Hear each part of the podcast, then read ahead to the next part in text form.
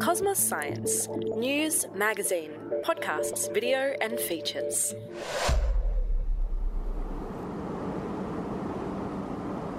It seems quite breezy to me. Apparently, it's a fairly calm day up here. I wouldn't like to be out here exposed when they were really making bank, I guess.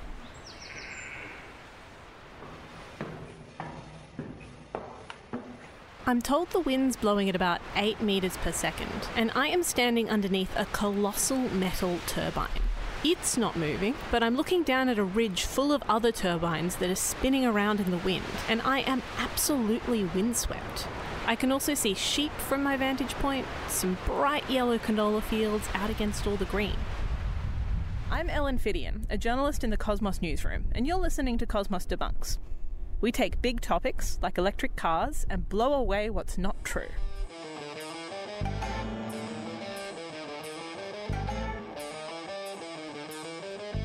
Before we get into this episode, I want to ask for a small favour that will make a massive difference. We love debunking all your science myths, but we can't do it without subscribers. So if you're enjoying the show, please press follow in your podcast app and rate and review the show. Okay, let's get back to it. I'm at a wind farm about an hour and a half's drive away from Adelaide to ask a question that has plagued the electric vehicle conversation for years. Are some petrol and diesel cars actually more sustainable than electric because of Australia's dirty power generation? No, I, I don't know, but I've, I've read that running an electric vehicle purely on coal is worse than diesel. I don't know if that's true. No idea. This is Tim Ross. He's an asset engineer at the wind farm we're currently poking around in. It's worth noting that he's an expert in wind turbines, not electric vehicles or EVs. Yeah, the tip of the blade to the sky is about 135 meters. This wind farm, it produces the equivalent of 80,000 homes. But in the context of this, I, I Googled it this morning and it, it can do the equivalent of about charging about 20,000 Model 3 Teslas in a day. Being at a wind farm is a lot of fun, but if we're being honest, the energy mix powering our industries, houses, and electric cars isn't always so green. So, to understand how sustainable electric cars are really, we first need to unpack how our electricity is made. If I check out the Australian Energy Market Operator, they tell me that in the last 12 months, Australia has powered itself with 15% wind. Not bad. 7% solar and 9% hydro. That's great, right? But I've left off the two biggest parts of the graph black and brown coal.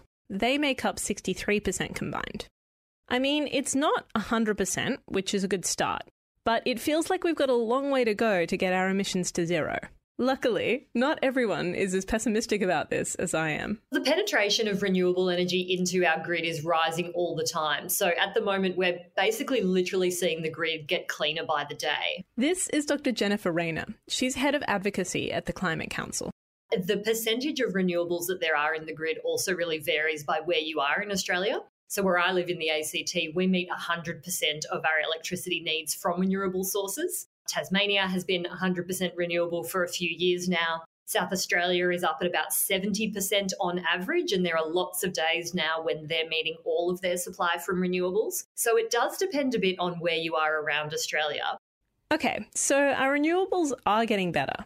But if you're an EV owner charging your car from the grid in, say, Victoria or Queensland, is it greener than an internal combustion car? There's research that indicates that even if you're powering an EV from the grid, which might be using a mix of power sources, that is still significantly cleaner than driving a petrol car, which is spewing out the emissions associated with its internal combustion engine. This is a really big question in electric vehicles, as I'm sure you're aware, and so there has been quite a lot of research done into it. The International Council on Clean Transportation had a look at this question across different energy markets. So they looked at the US and Europe and um, in China and India, even places where the grid is still pretty reliant on fossil fuels. And uh, what that found was that if you're charging an EV off the grid in Europe, your emissions are still about 70% lower than if you're driving a petrol vehicle. And even in India, where the grid is really heavily reliant on coal still, driving an EV would be between 20 and 35% cleaner than driving a petrol vehicle. So even taking that grid charging into account, it's still a significantly cleaner option. Before all the EV enthusiasts out there send me furiously typed emails, it's worth noting that many EV drivers don't charge their electric cars from the grid. Because, for now, EV owners tend to skew wealthier, many own their own homes and have solar panels, which they use to charge their vehicles. Solar charging means that an EV's fuel source really is close to zero emissions. There tends to be a correlation at the moment between income and people having adopted these technologies, whether it's rooftop solar or it's an electric vehicle. And so people who are a bit more financially comfortable tend to be the ones who've taken this up so far and who might be in a position to have both of those technologies working together. One of the really big challenges as we go forward with the clean energy transition is making sure that that's no longer the case, that we get the benefits of clean energy and clean transport extended as widely as possible across our community. But it's not just about driving the car when it comes to emissions. When I was looking into EV energy rumours, manufacture is also an issue that regularly crops up. The line is that EVs take more emissions to be able to make, so you'd need to drive them more to be able to recoup the energy required. Luckily, Jennifer has an answer for this too. It's absolutely true that the production process for manufacturing EVs mean that it can produce something like 80% more emissions in the manufacturing process than an equivalent petrol car. But over the life cycle of a vehicle, the vast majority of the emissions come from driving it around. It's worth understanding why EVs are so much more emissions intensive to make. More coming up after this.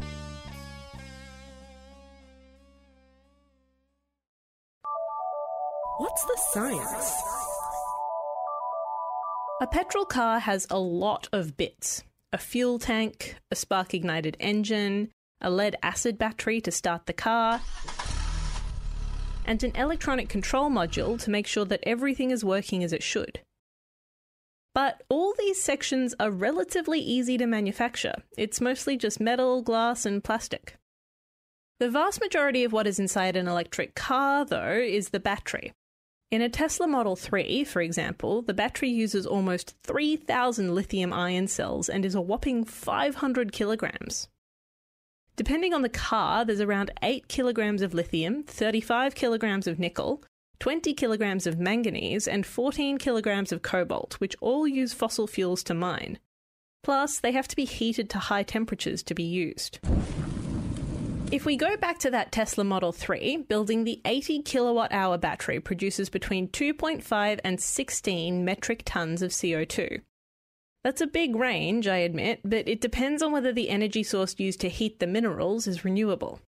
So their manufacturing may be more emissions intensive, but as you're driving them around, even if you're charging off a grid that is still reliant on coal and gas, you're producing significantly less emissions. So, according to Jennifer, EVs are better in most circumstances, even if you take the manufacturing into account. Case closed. Wait, Ellen, I found something that you need to see. This is Jacinta. They're producing this series. This is the first time they've butt in when we're recording, though, so what's the matter? Okay, so I was doing some fact checking here and making sure that electric vehicles were actually more sustainable. So, to double check, I went to this Australian government calculator that compares how green two vehicles are. It's called the Green Vehicle Guide. Okay, so what did this guide say? So, this is a bit of a long winded story, but I knew that the new Mini Cooper had an electric version because I saw an ad for it on the way to work the other day. I bike, I wasn't in my car, and I wanted to compare the Mini Cooper S, which is petrol, with the Mini Cooper SE. So that's the electric one. I figured that that was a good analysis, right? Because the two cars are basically the same. One is just electric. Seems like you're a little bit mini crazy here, but let me bring this up and check. So, I'm looking at the Green Vehicle Guide and it compares the two cars. It measures a bunch of different factors. There's the tailpipe CO2 emissions, and in the electric mini column, that's just an N slash A there. Fair enough. Yeah, because, you know, tailpipe emissions don't make sense in an electric vehicle. For sure, for sure. There's the annual fuel cost. The EV is around half of that of the pe- petrol car. Cheap, love it. But if we scroll all the way down to the bottom, there's the fuel life cycle for CO2. Yeah, perfect. So this doesn't include the manufacture of the car itself, but it does include all emissions used to produce and then use either the electricity or the petrol. Have you seen the problem yet? The electric Mini releases 136 grams of CO2 per kilometre, whereas the petrol Mini has 134. The Green Vehicle Guide is therefore telling us that the petrol Mini beats out the electric Mini by 2 grams per kilometre. Okay, that's weird. Jennifer was so sure that EVs were better in almost every market. So who's right? I know, we need to get to the bottom of this.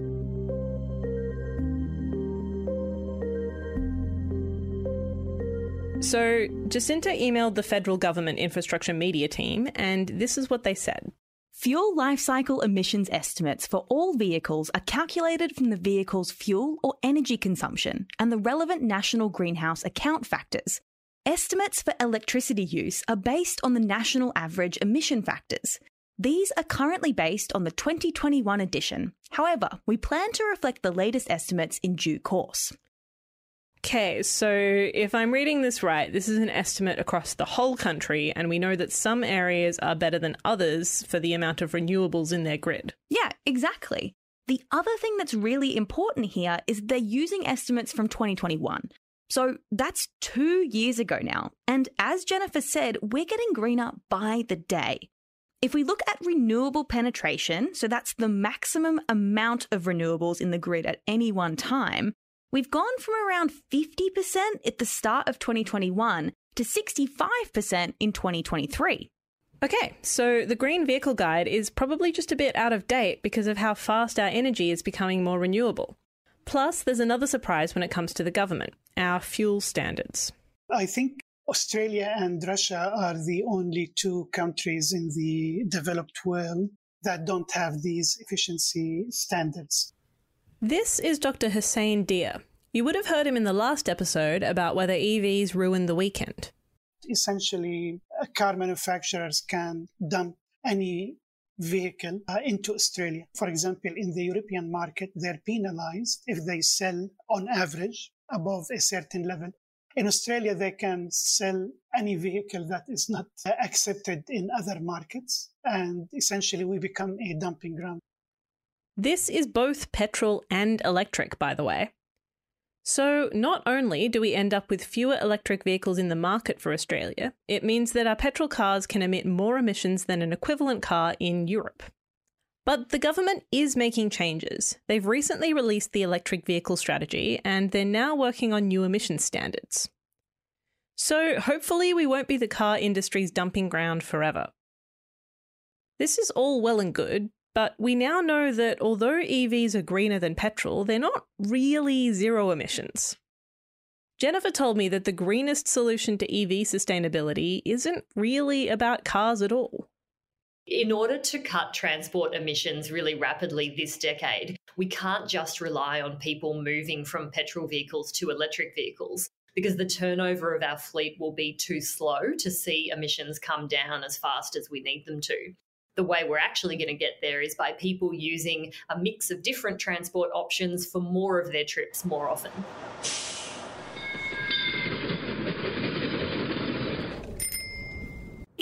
What we found was that to cut emissions by 75% by 2030, which is what we need to do to make real progress on harmful climate change, we would need to roughly halve the number of trips that Australians make by car and see a massive uptake in active transport like walking and cycling and public transport like the bus, the train, or the ferry. That's a big shift, but we can get there by Australians thinking about how they get around and choosing the right sort of transport for the type of trip that they're making. So, for example, uh, often people will drive to the shops, they'll drive to drop their kids at school, they'll drive to weekend sport, they'll drive to work it might be possible for people in a lot of cases to use different types of transport for all of those trips. And so, thinking about moving people, not cars, is going to have to be a big piece of the puzzle in reducing transport emissions. So, did we answer our question? I think we can say that the answer to are EVs more sustainable than petrol or diesel is definitely a yes. I think that the meme or the idea that goes around about the grid being dirty and therefore EVs being no better really is thinking that reflects a former state, but one that is no longer the case and one that is becoming even less the case day by day. And so I think calling that out to the fore would be super valuable as part of this conversation because it's just one of those things that people were right about once, but they're not anymore. But as Jennifer says, it's not quite as simple as swapping everyone over from a petrol engine to an electric one. Like most things, we need to think more holistically about our transport system. And once I get home from the wind farm, it's probably worth leaving the car at home. Coming up, we're looking at the final piece in the EV puzzle. Can EVs be recycled, or are we going to be crushed under the environmental weight of them? This episode was produced by Jacinta Bowler, edited by Helen Karakulak, and hosted by me, Ellen Phiddian. If you enjoyed the show, let us know by rating or writing a review on Spotify or Apple Podcasts. Follow us in your favourite podcast app so that you know when our next episode drops. The Royal Institution of Australia is on Kaurna land in South Australia. If you want more science, check out our website, cosmosmagazine.com, and follow us on Instagram at Cosmos Magazine.